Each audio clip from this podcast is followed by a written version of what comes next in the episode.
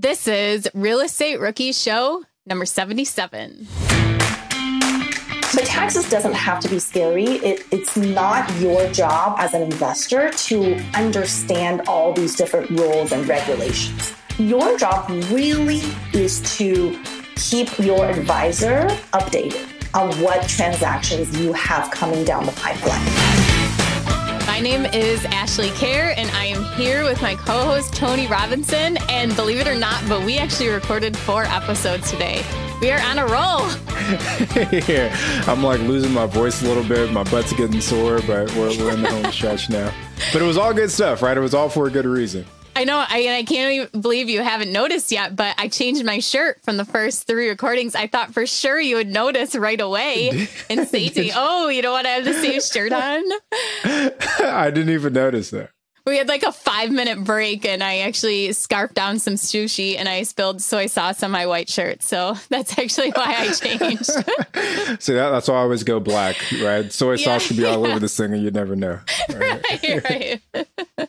So today is really exciting because a lot of you might think tax, ugh, boring, but we have Amanda Han on, and she basically wrote two books that are geared towards real estate investors to not make it boring. So today's episode is going to be informational, but she actually keeps it interesting because she breaks things down so that it's easy to understand and easy for you guys to implement into your business. And I think the biggest takeaway from today's episode is that as a real estate investor, you don't have to be a professional accountant, right? That, that's what you hire a CPA for, but you need to be knowledgeable enough so that you can ask the right questions and really make sure you've got the right partner in your CPA. So she breaks down uh, what you should really ask a CPA when you're looking for one.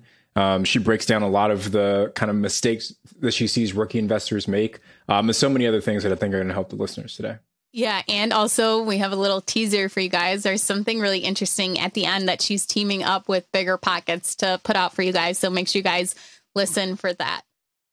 Remember when you had to pay to get a lead's phone number? It was like the dark ages until DealMachine made skip tracing a thing of the past. Now, with your DealMachine plan, you'll get unlimited access to phone numbers and contact information for no extra cost. That's right, get high quality, reliable information trusted by leading financial institutions, all fully compliant with the federal Do Not Call list. Explore over 150 data points, including age, gender, marital status, occupation, and a ton more. Trust me, this is the data you need for off market deals. With new filters, people flags, and color coded phone numbers, lead management just got a ton easier. Ready to step up your investing game? Sign up for a DealMachine plan today and gain immediate access to this unlimited treasure trove of contact information and phone numbers. Just head to dealmachine.com/bp. Transform your lead generation and deal making strategies with DealMachine. Sign up today and start exploring the unlimited possibilities at DealMachine.com/bp.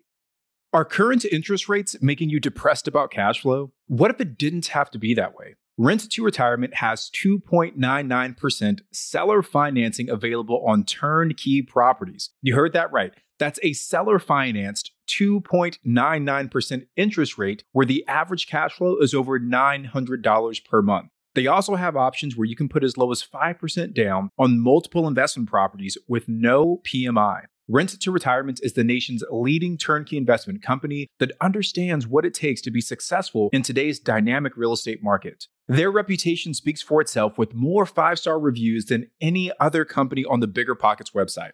Rent to Retirement offers fully turnkey properties that are newly built or renovated, leased and managed, allowing you to invest with confidence in the markets that offer the best returns. To learn more, visit renttoretirement.com. That's renttoretirement.com. Or text REI to 33777. Again, text REI to 33777. This show is sponsored by Airbnb. Did you know that I turned one of my first homes into an Airbnb? It's true. And it even helped me get the extra income I needed to launch my real estate career. So if you want to try your hand at making even more income with your property, Airbnb is the place to be. Your home might be worth more than you think. Find out how much at airbnb.com/host. Amanda Han, the one and only, thank you so much for joining us on the podcast today. I'm sure there are quite a few people in the audience that have, you know, already been introduced to you through your books and your podcasts you've done for other BiggerPockets related things, but we are excited to have you here with us today. Yeah, thank you so much. I'm, I'm so excited to be here with you guys. You know, I'm so starstruck by a lot of your Instagram posts. So glad to be here all of our Instagram reels we do together. yeah. yeah. Now, uh, Amanda, I've read your book. I learned a lot from it myself. But uh, for the listeners that don't know you, uh, just give us the backstory. Who is Amanda Han? And, and yeah, I guess just what's your story?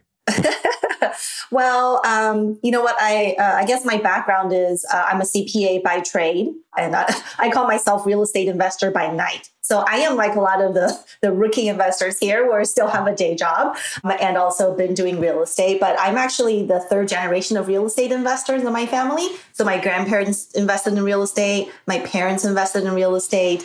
And surprisingly, I didn't start out on the real estate path. I, you know, uh, went to college, got a degree, and started working in public accounting.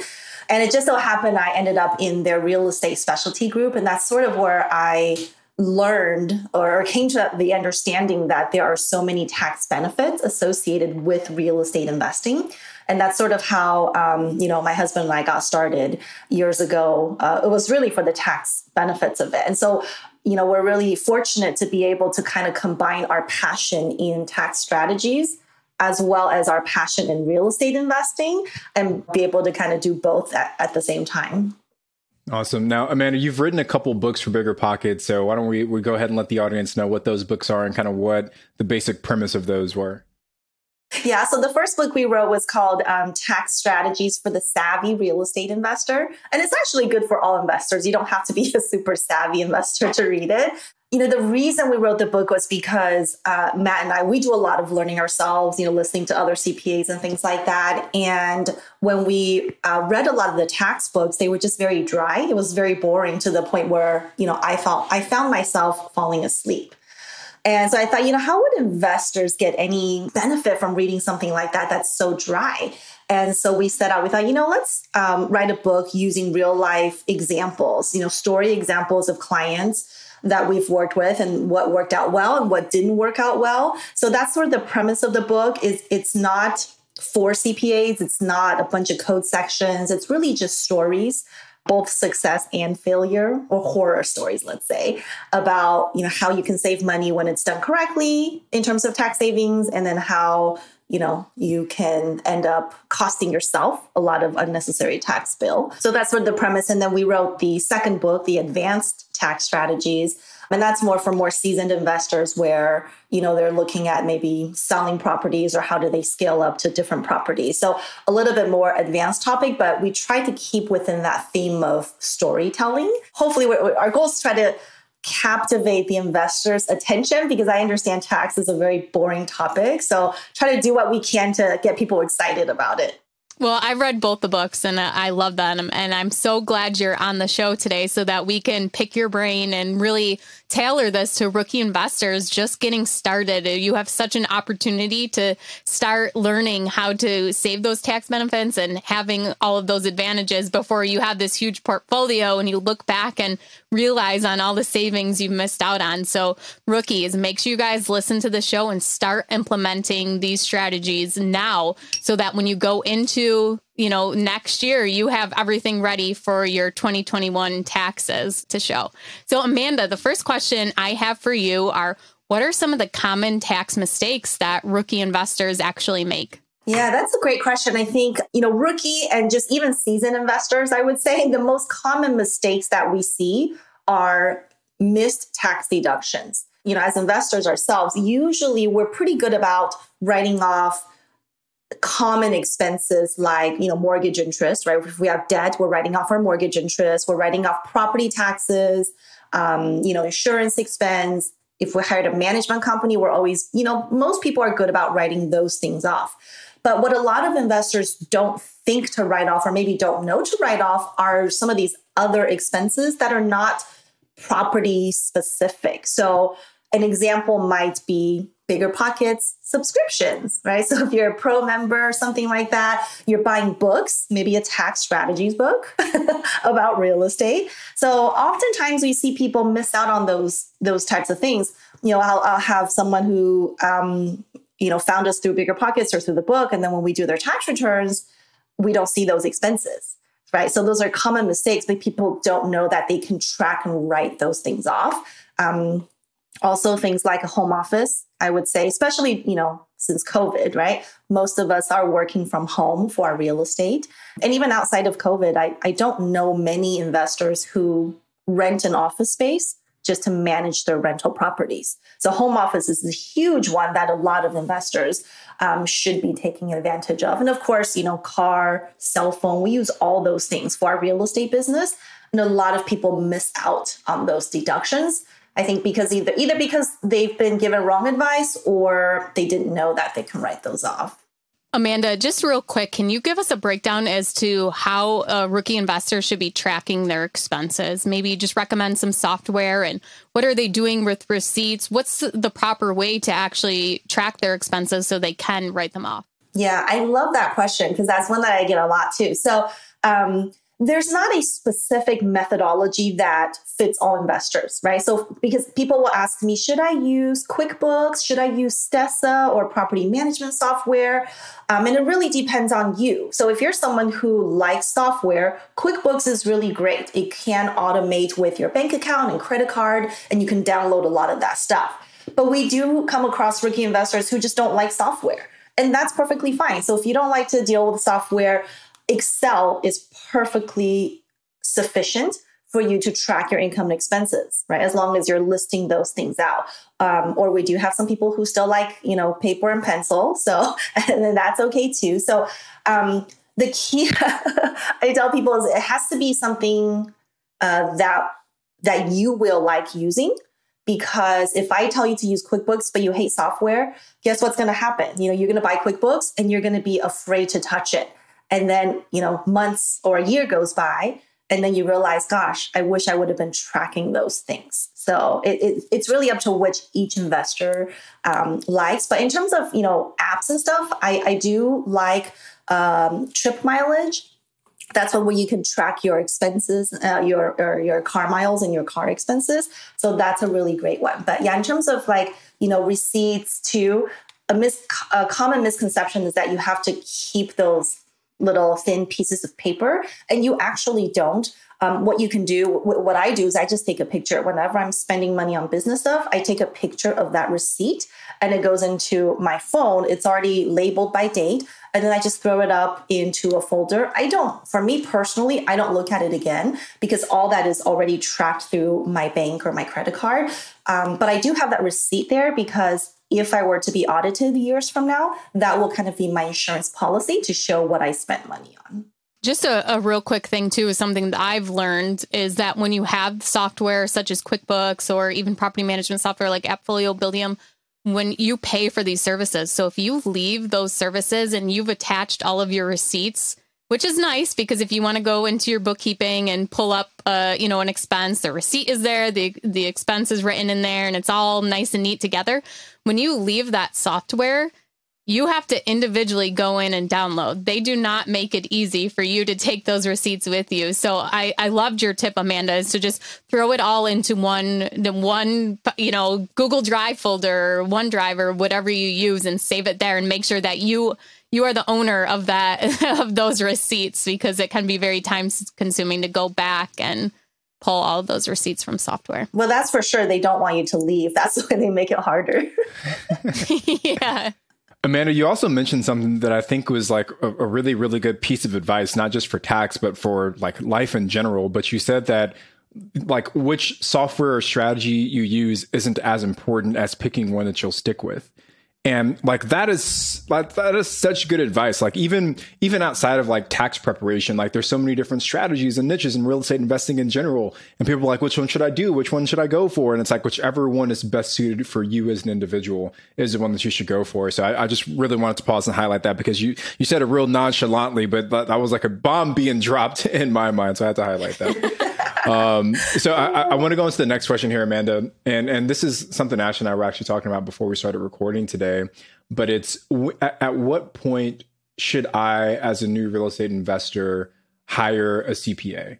Is it before I get that first property? Is it immediately after that first property when I've gotten to five? When does it make sense to engage with someone like yourself? Yeah, and that's a great question. So part of that is also a little bit investor specific. You know, if you're someone with an accounting background yourself, you might be able to get away with waiting until after you have, you know, one or two properties to talk to someone. Generally, I do recommend interviewing CPAs when you're ready to make that first acquisition. So if you know if you're still thinking, should I do this? Should, should I do a BRRRR? Should I do a house hack? You know, maybe it, it's a little bit premature to start looking for CPAs. Um, but sure, for sure, after you've started investing in real estate, you know, maybe even that first property, it could make sense to start at least interviewing that that interview process to find someone who is a good fit. So the, uh, that's a great point. So if I'm a new investor, what kind of questions? Should I be asking a CPA? Like if I've never really dealt with one before, maybe I don't even know how to filter out a good one from a bad one. So what are some good interview questions we can ask? Yeah. Well, you know, I think there's some common things that that people always talk about, right? Like, do you invest in real estate? You know, do um, what is your experience? Do you have clients who invest in real estate? And I can tell you that you ask 10 CPAs that question, they will nine out of 10, nine or even maybe 10 of them will tell you that they work with real estate investors, right? Because there are there's someone who has one investor client will say, yeah, yes, I, I do have uh, real estate. I think a really kind of cool way to talk is not to ask those obvious questions, but maybe have them talk to you about real estate, right? So, what are you seeing in the real estate market with your other clients? What are they doing? What's going on in the short term rental market? Um, what kind of strategies are your other clients using in the short term rental space? And also maybe just using you know different languages that we talk about on BiggerPockets that we take for granted right? Like the BRRRR strategy or house hacking. Um, i think you'll quickly be able to gauge whether that person is well versed in real estate or if they you know just kind of get lost and have no idea what you're talking about right? Good way to gauge how experienced they are indeed in real estate. So I think that kind of rolls into another question we put together is how complicated do taxes actually get once you start investing in real estate? well, you know, it really depends on what kind of real estate transactions you're doing. And, you know, I hate to use the word depends, but I'll give you some examples. Okay. If you're a newbie investor and you're going to buy one turnkey property, right? It's somewhere already rehabbed it. It's already tenanted. You kind of step into the shoes as an owner and you just get your cash flow. That's fairly simple because there's not a lot of expenses. They're pretty much recurring. And so it might not be very complicated when you do tax returns either.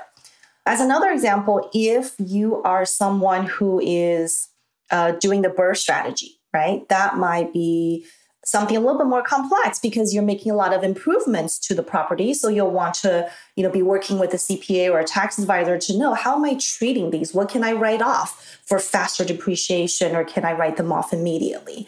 Or even if you're someone who's house hacking, you know, a lot of newbie investors start with the house hacking side of things those can get very, very complicated. Um, and I say that from experience in terms of the tax side. You know, I have one rent, you know, my home, I rent out two rooms, and partway during the year, the roommate moves out, and now it's a short term rental. So there's all these different tax treatments of, gosh, well, that was just your home, but now we have to split it into three, or, or maybe you even have a home office for one of the rooms, right? So now it's one property, four different treatments, and it could get complicated. So and you know you can see that's very different than one turnkey property where everything's sort of already done for you.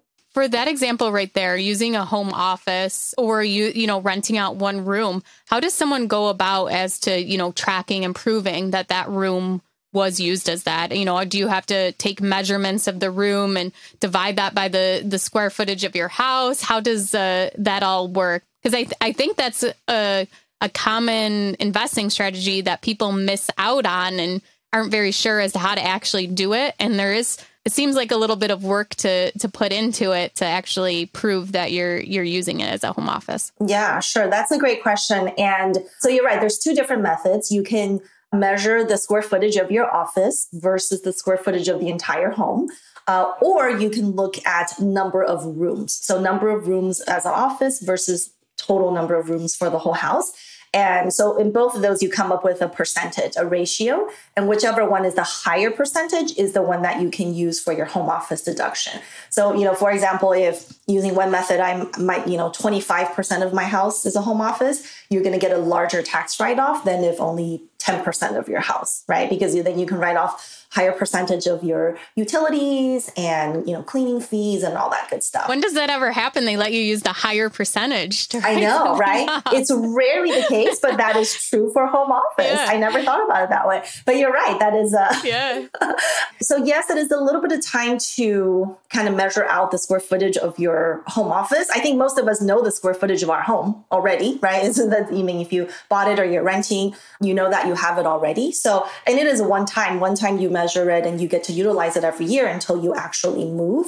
So it is a huge benefit. I think I still hear from a lot of investors where their CPA or their tax person tells them not to take the home office be, because it will be audited. And um, I think that kind of advice is a, dis- a real disservice to real estate investors because the IRS has changed their position on that many, many years ago.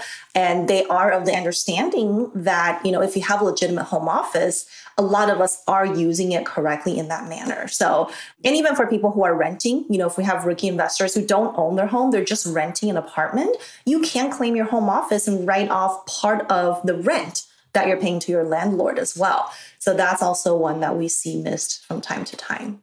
Now, Amanda, one one additional question for me, and this is kind of taking a step back to look at like the the bigger relationship between the CPA and the real estate investor. But outside of your CPA doing your taxes or helping you with your taxes at the end of the year, what else should I, as a real estate inve- investor, be expecting from a solid CPA? That's a great question because there's two different things, right? That what you're talking about is maybe tax planning during the year. What should I be doing? How should I be tracking my home office? How should I be tracking my improvements? And that's what we consider proactive planning. So that's when when you contact your CPA to let them know, hey, here's some things I'm planning on doing. What should I do? Should I have an LLC? Should I have a corporation? How should I pay for this large investment I'm making? And that's very different than meeting with your tax person in you know February or, or, April and saying, "Hey, here's all my tax documents. Go ahead and file the tax return." And I think you know most investors, if they have a CPA, they're they're doing that second part, which is okay. Here are my documents. You know, help me save taxes. Um, and the reality is that for a, lo- a lot of the things, that's a little bit too late because the year has already gone by and either you already tracked those expenses or you didn't. And, and you're in a situation where you have to sort of guess what you spent money on or maybe even lie right? Which is something that none of us want to do. And so it's very important to make sure you are being proactive with your cpa or your tax advisor during the year. And it you know i always want to harp the point that because I know a lot of people are scared of taxes or they just don't like taxes, don't want to hear about it, don't want to read about it. But taxes doesn't have to be scary. It, it's not your job as an investor to understand all these different rules and regulations. Your job really is to keep your advisor updated on what transactions you have coming down the pipeline, right? I'm buying some short term rentals. I am maybe selling this property on Main Street. And with one statement, a simple statement like that, if you're working with a good advisor, they can help you strategize and say, oh, short term rentals, have you thought about what kind of furniture you're buying? How can we write them off? How are you going to pay for those? Or, hey, you're selling a property. What, what is it going to sell for? You know, are you going to have a, a you know um, seller finance it or something like that? So from those conversations is where your tax advisor can think more strategically and help you plan. I think one thing is like, how do you know if you're working with someone strategic currently? One way is to ask yourself, you know, what is my plan? What is my plan to save taxes right now? You know, do I know how to track my expenses? Do I know whether I'll be able to maximize my write offs with real estate professional or short term rentals, right? If the answer is yes, great. That means, you know, you have someone great on your team. If the answer is no, then you might want to, you know, you start interviewing people and trying to figure out who would be a good fit for your team. So, Amanda, I just want to recap what you said here to make sure that it, you know we've got it the right way for the listeners. But there's there's two types of relationships uh, that you can have with your CPA. One is a transactional relationship that's, you know, just here's everything, let's file the taxes. The other is a more strategic relationship, which is saying, how do we plan for the future to make sure that we're being proactive in reducing our, our, you know, our tax burden? Yeah, exactly. During the year, right? The proactive planning happens during the year before you implement these purchase, sale, refinance transactions on your rentals. You know, sometimes your CPA that's planning for you is the same person or firm that's doing the tax filing, right? Which is great. Other times it might be two different people. There are more firms now that are focused on the planning side. And that's not the end of the world because if you've done the planning, right, meaning if you've captured your expenses, you've implemented the transactions the correct way during the year, then odds are, regardless of who's filing your tax return, the results should be pretty similar because you've kind of done that pre work to make sure you're doing everything correctly in the right steps. So, Amanda, I want to know what are some of the tax advantages for the different real estate strategies. So, you know, I do mostly buy and hold investing. Tony is short term rentals. For example, what are the advantages of doing a short term rental that maybe you don't get for a long term buy and hold investor? Oh, wow. Well, I mean, I would say first off, I would say both of those are really great, right? Long-term rentals and, and, and also short-term rentals are great because we get the benefit of depreciation, right? And so, you know, depreciation as in the ability to, to write off part of the purchase price of our building, regardless of whether the property value actually goes up or down in value. And I think that's really, really huge because, especially for rookie investors, you know, an example might be if you buy a property, you know, let's say you buy a $100,000 property and you put 10% down, right? So $10,000 down.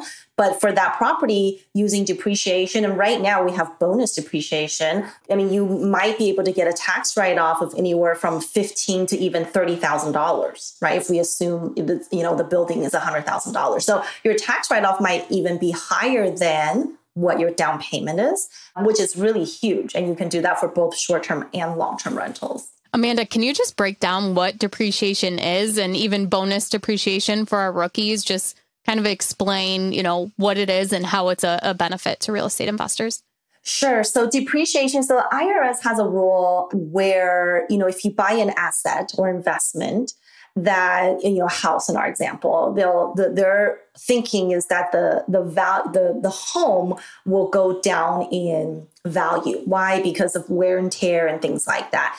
And that is the reason why you can write off depreciation. The irs has a set of rules to you know how you calculate these different things. Um, but basically you're taking a, a tax deduction on a paper loss because we haven't you know for for a lot of investments it actually goes up in value over time, right? Or at least that's our hope if we're you know operating correctly and doing forced appreciation. And so, um, but nonetheless, under tax law, you can still take a write off for the value of the property uh, over time based on your purchase price. And so that's why I was saying, hey, if you bought a building for $100,000, you know, your depreciation could be anywhere, you know, from even 15 to 30%. Bonus depreciation is something that's currently available which is that for certain assets that you buy for your real estate, you might be able to write off up to 100% of that asset. Now, it doesn't apply to the building. So it's not like we bought a $100,000 building, we just write off a $100,000. We wish that were the case, but that's not how it works. But, you know, if you're someone who is in the short-term rental space, for example, and you have furniture, you buy furniture and fixture to kind of get everything all beautiful and ready to be rented out, those are things that are eligible for 100% bonus depreciation, which means if you spent 15, 20,000 on all that, you might be, be able to write off the whole thing in the year that you've purchased it. Yeah, here's a little example for rookies. So you have your first property, say you have rental income of $10,000 and you have your expenses of $5,000. So you have your water bill, you have your lawn maintenance, you have your property management fee, all that. So you have a $5,000 er, profit. So you go to your CPA, they do your taxes, and it shows, wait, you only have $3,000 profit. What happened? And that's where the depreciation comes in. So it's not cash out of your pocket, but you're not paying any taxes on that income because it's being taken off for that depreciation. So that's a, a great benefit to investors is you, you know, a lot of times you have to go to, you want to lower your taxes. Okay, then go buy something for your property, do an expense. But this is a way where you're not actually taking money out of your pocket to get that, that tax write off. So depreciation is definitely a, a great resource for investors. Yeah, I love the way you explained it too. Um, and you know, if we just go over like another scenario, right, where we earlier we said, okay, if you put ten thousand dollars down, but for rookies, a lot of times we're talking about um, you know creative financing, right? No money down real estate. And that works the same exact way. If you buy a property with no money down, you still are able to get the same depreciation, just as if you put 10% or 20% down. So it's certainly a, you know a big benefit for investors to make sure they take advantage of.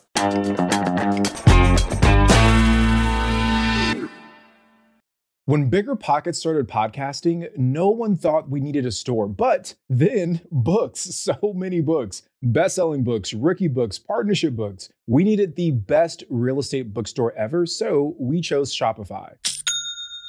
Shopify is the global commerce platform that helps you sell at every stage of your business. From the launch stage to the first order stage to the did we just sell out the whole store stage? Shopify is there to help you grow. Whether you're selling real estate books or retro clothing, Shopify's platform helps you sell everywhere, online or in person. Now, speaking of online, did you know Shopify has the internet's best converting checkout, up to 36% better than other leading commerce platforms? And no matter how big you grow, Shopify gives you everything you need to take control of your business. And that's why we chose Shopify for the BiggerPockets bookstore. So sign up for a $1 per month trial at shopify.com slash bprookie, all lowercase. Again, go to shopify.com slash bprookie now to grow your business no matter what stage you're in. Shopify.com slash bprookie.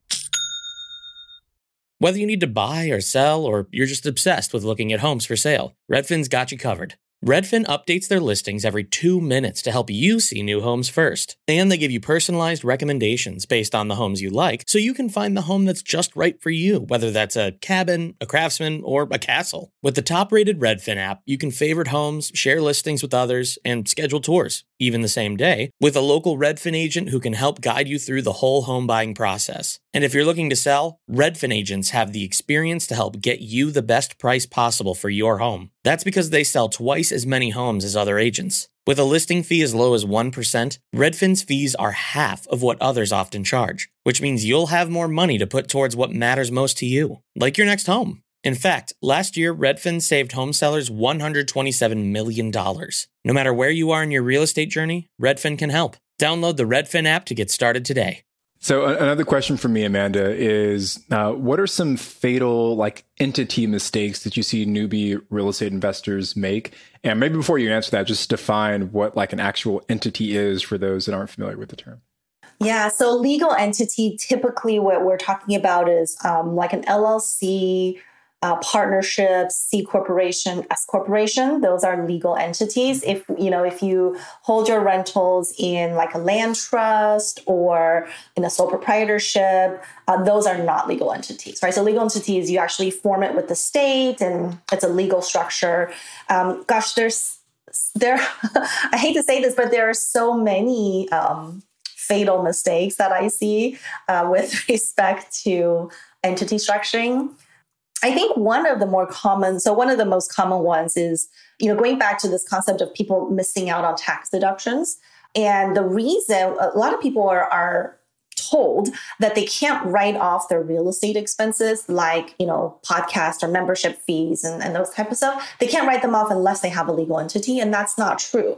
Um, if you are in the business of investing in real estate the money you're spending to help that real estate activity is tax deductible regardless of whether you have legal entity or not. So for a lot of rookies starting out they might not have a legal entity, but they might have already even done one or two deals, right? So just keep in mind you can write off those business expenses even though you don't have a legal entity. And when we say business, we just mean you're in the business of real estate investing, right? Not that the business of having an LLC or something like that. So I think that's one that I see a lot. Uh, another one I see a lot, sort of interrelated. So sometimes I see investors on the rookie side who um, come to us with a bunch of entities formed already. And um, one of the issues with that is if you don't have any rentals yet, or you know any flips, rentals, you're not doing anything yet, then odds are what happened was you might have spent a ton of money to form those entities without actually needing them, and that might be money that really could have gone to good use had you instead utilize that to invest in a deal or something like that. So try to avoid forming the entities too quickly and then the flip side is I also see clients who form it too late, where you know they have a lot of properties and they later form an entity, but they don't really utilize the entity. So it's kind of just the shell corporation that's sitting there. And in the meantime, they continue to own their real estate personally, pay for everything personally. Then they don't get any of the benefits of the entity from a liability protection perspective because it's just a shell entity that's hanging out there and you know you have this false sense of security that you're doing something when you really didn't. Can we talk about that last point amanda about people waiting maybe too long to form that entity? Like what at what point would you recommend that people really seriously consider creating that legal entity so part of that's going to depend on the type of real estate deal you're doing, right? So if you know, if we're assuming it's rental properties, then usually you want to have an entity once you have you know decent amount of equity in the real estate um, or if you personally have a lot of assets because you're trying to protect them from a liability perspective now i'm not an attorney so so you know for rental investors short-term rentals long-term rentals people doing the BRRRR strategy that's also rental essentially you'll definitely want to talk to an attorney as soon as you start owning real estate to figure out when is a good time to start putting it in you know from a tax perspective Again, whether you have an entity or not, same depreciation, same tax benefits, home office, all that is exactly the same. Okay. It's a little bit different for active real estate though. So if you're a flipper or a wholesaler, or if you're a realtor, um, those income, uh, if you earn those inside of a legal entity, you may be able to save on some taxes. So, you know, in those scenarios, I typically recommend forming an entity earlier rather than later, even if you're a flipper, maybe before you sell that first flip deal. So you can have all that income earned inside of the entity. I want to talk a little bit about house hacking too, since a lot of our listeners, that's how they get started in real estate is house hacking. So we did touch on, you know, writing off a, a room and how to calculate how much to, to write off. What are some other, you know, expenses that they should look? I mean, are they taking the electric bill and, you know, taking the percentage of that? What are some other things that house hackers need to look for? Yeah, certainly. And, you know, even house hacking itself, I've seen it come across different arrangements from, you know, someone renting out a room to someone buying a duplex and renting out one of the units, right? The tax side is pretty similar on the on both of them in that you you know you're basically the rented unit or room whatever expenses you have for that particular area you can write off 100% of it because that's 100% real estate related. The portion that relates to your main home for example you know utility bills for the home internet for the home roof for the entire home uh, those you take a percentage of it. So the the portion that is related to the rental you get to you know expense or depreciate just like you normally would the other part that's personal where you are living then it's just like any other primary home where you get to deduct the interest and taxes and then the rest of that is kind of your cost basis in that building um, you know to kind of help you save taxes in the future so we've seen that from both scenarios. And, and, from a record keeping perspective, it's really important to take that next level and track in terms of what which one of these expenses are for the whole property versus which ones are for the rental unit specifically. Let's say if we have a duplex and I spent $10,000 to repair some stuff in my rental unit, that's great because I can write a lot of those off. But if I spent the same amount of money on my primary unit, then it's not as ideal because it's just a personal expense and I don't really get any current tax benefit. So I know it's almost counterintuitive because a lot of times it's like if we have a duplex, I want my home to be very nice and fix it up, but it's almost from a tax perspective, it's better for you to really fix up the rental part because you get better tax savings for it. I want to just talk about writing things off.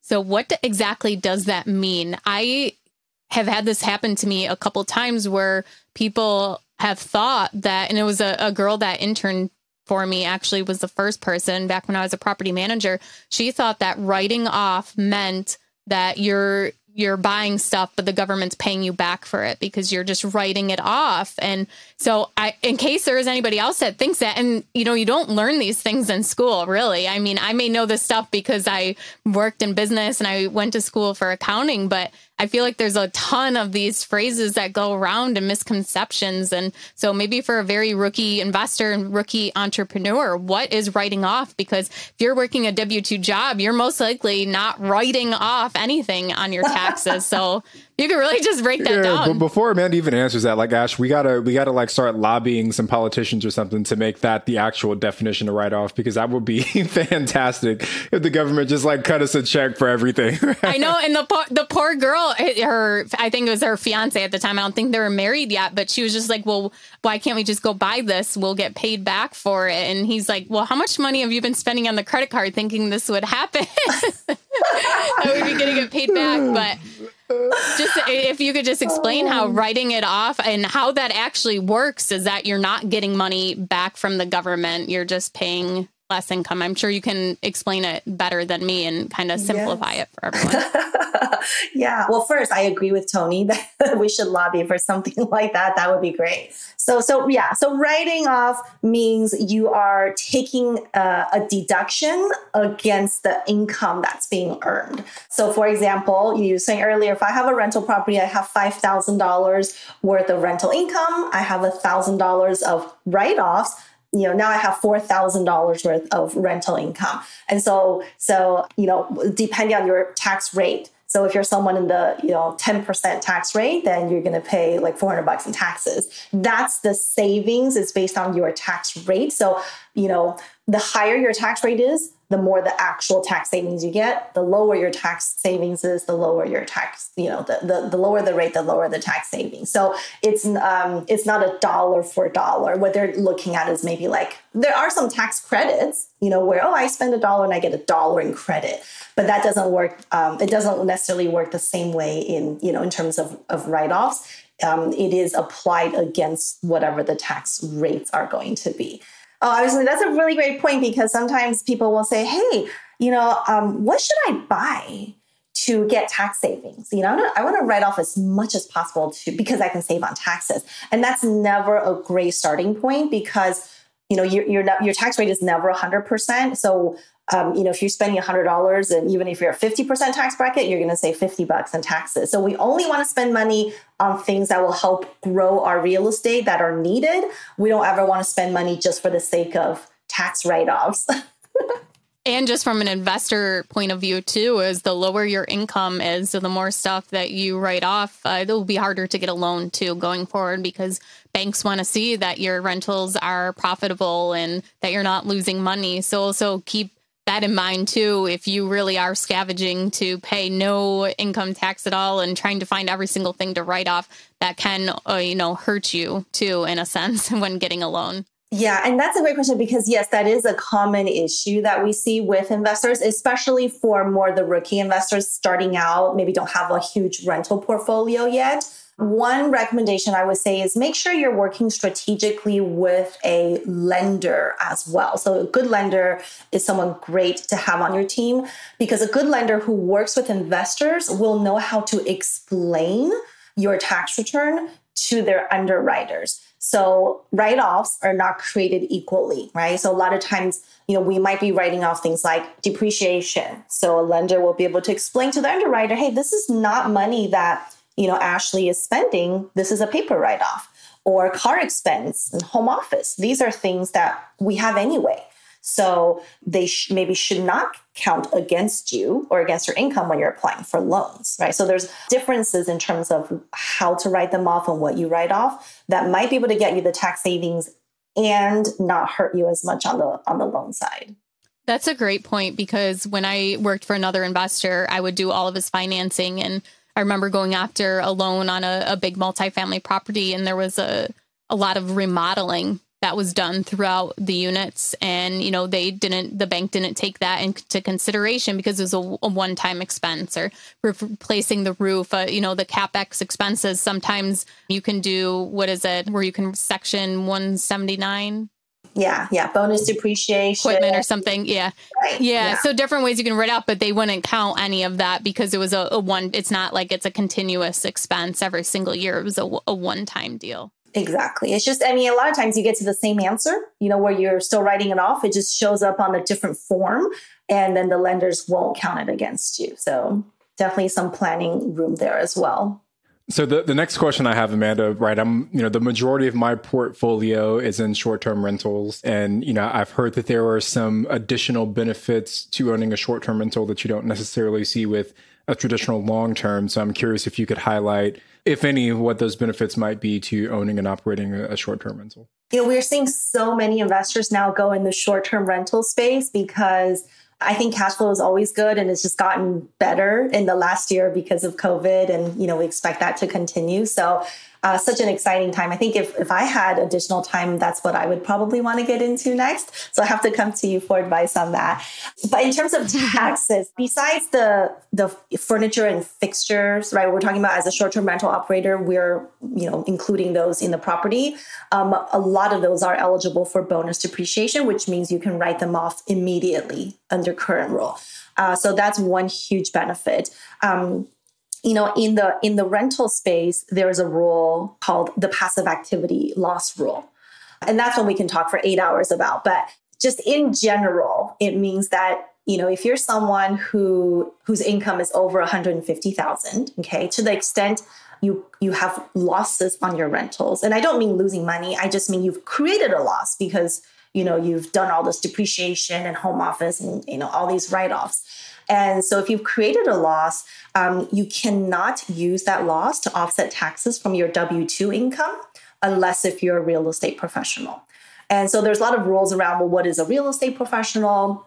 which we talk about you know in the book but effectively being a real estate professional uh, means that you have to spend more time in real estate than your job right? So for you, Tony, if you're working 2,000 hours, 4,000 hours at BiggerPockets, then you have to spend more time in your short term rentals to be a real estate professional and use those losses from the long term rentals to reduce taxes from your job.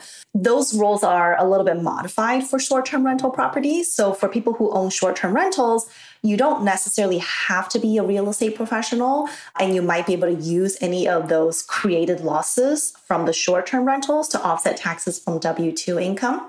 And the requirements for short term rentals that you meet what they call material participation.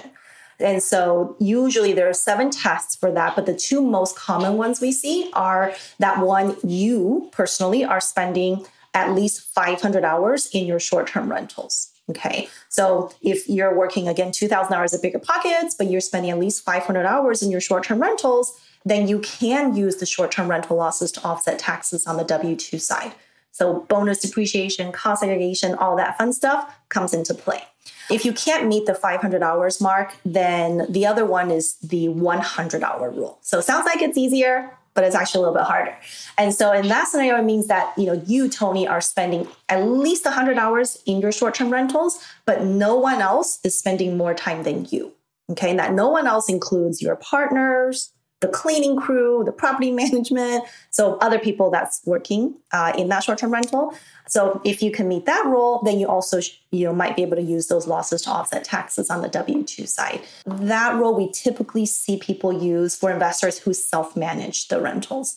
Because odds are, if you have property managers and people that are doing the cleaning and all that, you know, oftentimes they're spending more time than you on that, you know, on the investment side. Well, Amanda, thank you so much.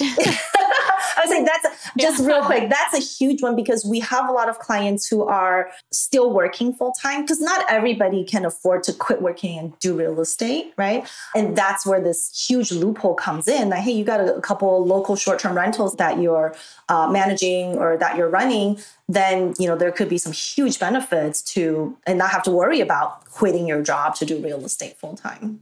Well, Amanda, thank you so much for all of this knowledge. But you do know you're on the rookie show, so we do have to ask you one question. We have to know what is a rookie deal that you've done. Um, if you could just share uh, one of those deals, one of your first deals that you did with us. Oh my gosh.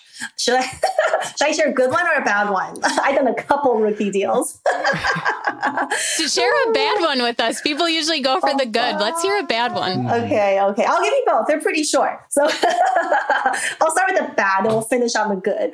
Okay. okay. The bad one okay, was good. Ricky, um, my husband Matt, and I first started out. We went to, uh, you know, back then there was these real estate conferences that you just paid obscene amounts of money to attend. Thankfully, now we have BiggerPockets. And as part of the conference, we met, uh, you know, some a really nice team of gentlemen. Uh, they were starting apartment investments in Texas, and we decided to invest with them as a passive investor in the deal. So it's, it's a you know it's a failure story because at the end of the day, I lost all of my money in that investment. Oh. And what I learned was because I love those guys so much. They're very personable. I love their bio but I didn't take into consideration that you know this was kind of their first deal and the market was changing. I didn't do due diligence on the deal. So you know how investors sometimes we fall in love with the property and not look at the numbers. In that scenario, I think we fell in love with the syndicator and we didn't look at the numbers. Yeah. And so that's what I learned from my failure rookie mistake my my success story was actually a deal that we did on our own. This was my one of our first deals in Las Vegas. We bought a property. It was in a fairly uh, bad neighborhood, but it was in a gated community, so it's kind of an outlier within a bad community. It was a home that we bought back then for about sixty thousand, and had the best tenants.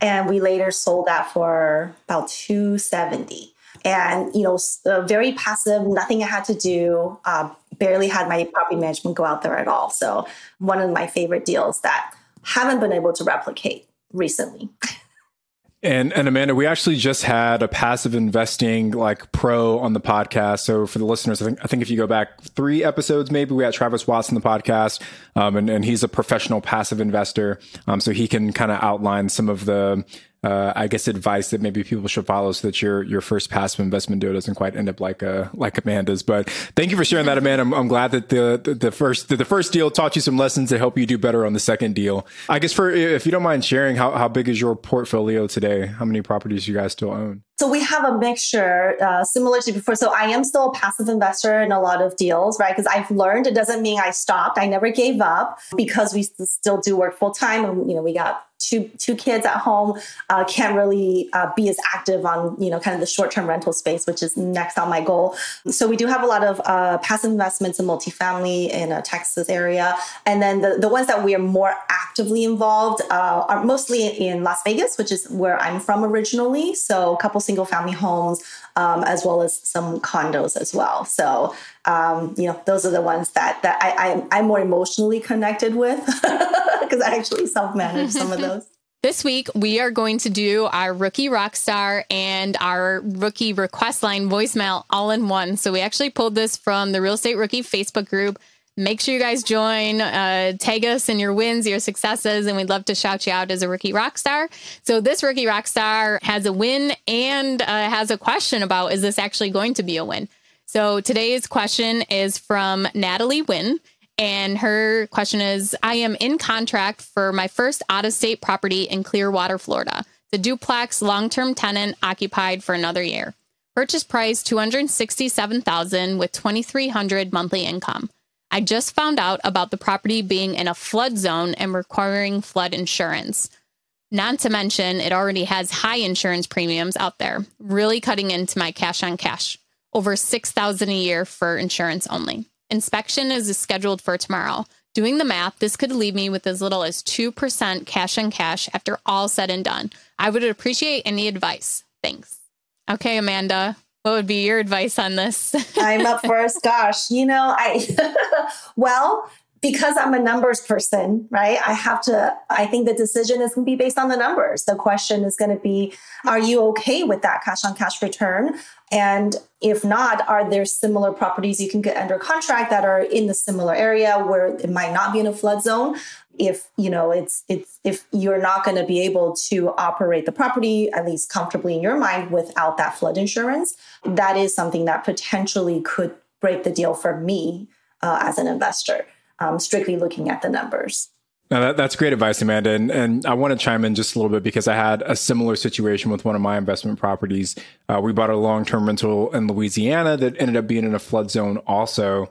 And this was this was our second investment property, but the first one that I had with my partner. And we made the decision to move forward, even though the cash on cash was pretty slim. And for us, we made the decision for a couple of reasons. One, and this was the biggest reason, is that we wanted it for the experience. You know, this is our second time going into a property, doing an out of state BRRRR. And for us, that being able to educate ourselves on how to refine that process of BRRRRing out of state, I think was more important to us than the actual cash flow. Now we knew that we had enough capital after, and actually that deal didn't cost anything out of pocket because we got really good financing on. So we were able to buy it with zero down. So it, it technically was, it was infinite cash on cash return, but there was very small cash flow. Uh, but for us, it still made sense because we knew that we had more than enough capital to go out and get subsequent deals. I think for you, Natalie, if, if this is going to tie up all of your capital and you'll be kind of stuck after this, then maybe consider whether or not this is the right deal. But if you know that you'll have more funds after this one to go on to the next deal, um, you know, if this is going to be your first one, the purpose of the first deal is to educate yourself, is to learn the ropes, is to give you the confidence to do the second deal. So some factors to consider, but but hopefully that helps. Yeah, Natalie, first of all, congrats on taking action and getting a deal under contract. That that's really great. My advice would be, and it's probably going to be too late for this by the time this episode airs, since it says your inspection is tomorrow. But my advice for anyone that comes into a situation like this is to use this as a time to do a counter offer. So after your inspection, you can, you know, get your try to get money off of the deal. So I would use this as a situation if you just found out that the property was in a flood zone, so was it not on the listing or, you know, was the seller not upfront with you about it when you first looked at the property? So this could actually be some leverage for you to negotiate a better deal where it actually does make sense. And since you're already under contract, it's worth asking for them to take some money off of it. And for them, it might be worth it to take the money off because they're already in motion with you than having to go and, and find another another buyer. But Amanda, thank you so much for joining us. We've loved all of the value that you have brought for us today. Uh, can you tell everyone where they can find a little bit more about you. And I recently learned about something really exciting that you're teaming up with BP to do. Yeah, yeah. This has been so much fun for me. Thank you guys uh, for uh, involving me. And yeah, so yeah, people can find me. Our uh, company website is www.keystonecpa.com. And of course, we have the BiggerPockets books that I encourage people to read if they haven't already. Um, and yes, I'm also very excited that we've been teaming up with BiggerPockets. We have a, a four day mini course that we put together. Really, it's designed for um, more of the rookie investors who are starting out and talking about what are some common mistakes to avoid. And also, we touch on some of the top 10 tax saving strategies that are available for real estate investors. And so those can be found on our website. And I think for pro and premium members, they actually can get a 50% discount uh, from BiggerPockets. Um, I think it's in their pro section of in the membership section. Okay, they can go to biggerpockets.com forward slash perks forward slash pro. And actually, you guys can get that that 50% off right there. So I think it's only $20 to get all of Amanda's knowledge for rookie investors. I would say well worth it. I hope me and Tony get to come. yes, yes, of course. It's actually an on demand. It's a, so it's an on demand um, course that we put together. So you don't actually oh, have to oh, go anywhere. Cool. You can do it from the comfort of your home. oh, that's awesome. I didn't I knew you could do it was virtual, but I didn't realize it was on demand. So yeah, that's really awesome. So everyone can do it um, at their leisure. Well, thank you so much for uh, joining us today. We, Tony and I both love your books, and uh, we felt very honored to, to have you on the show today. And I'm sure our rookies took a lot of value. So I really hope that they're all looking at their accounting setup and making sure their bookkeeping is accurate and tracking those receipts and, you know, taking advantage of all the, the software and the tools that are out there to help them easily and accurately uh, track their bookkeeping. Thanks, guys. Yeah, thank you. And make sure you guys join uh, the Real Estate Rookie Facebook group. And we will be back on Saturday with a rookie reply. You guys can uh, tag us in a message on Facebook if you want your question or your topic to be featured on the rookie reply. Or you can also send us a DM. I'm Ashley at Wealth from Rentals, and he's Tony at Tony J. Robinson on Instagram. Thank you guys so much for joining us. And Tony, I really think we need like a closing tagline here.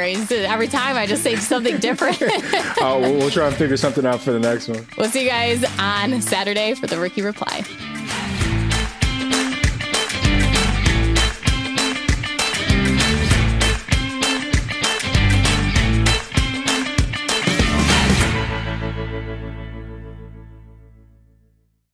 The market is changing and finding your way can be tricky. Rates shift, headlines whirl, but your goal hasn't changed. You want financial freedom. And the best investors know it's not about timing the market, it's about time in the market. If you're ready to get into the real estate investing game or take your game to the next level, finding an investor friendly agent is your next step. With BiggerPockets Agent Finder, you can find the right agent in minutes. Just head to biggerpockets.com slash deals enter a few details about what and where you want to buy, and boom, instantly match with an investor friendly agent who fits the bill. These local market experts can help you navigate the neighborhoods, analyze the numbers, and take action with confidence once and for all. There's free resources only available at biggerpockets.com slash deals. Get an agent, get the deal, and get closer to financial freedom at biggerpockets.com slash deals. That's biggerpockets.com slash deals to find your investor friendly agent today.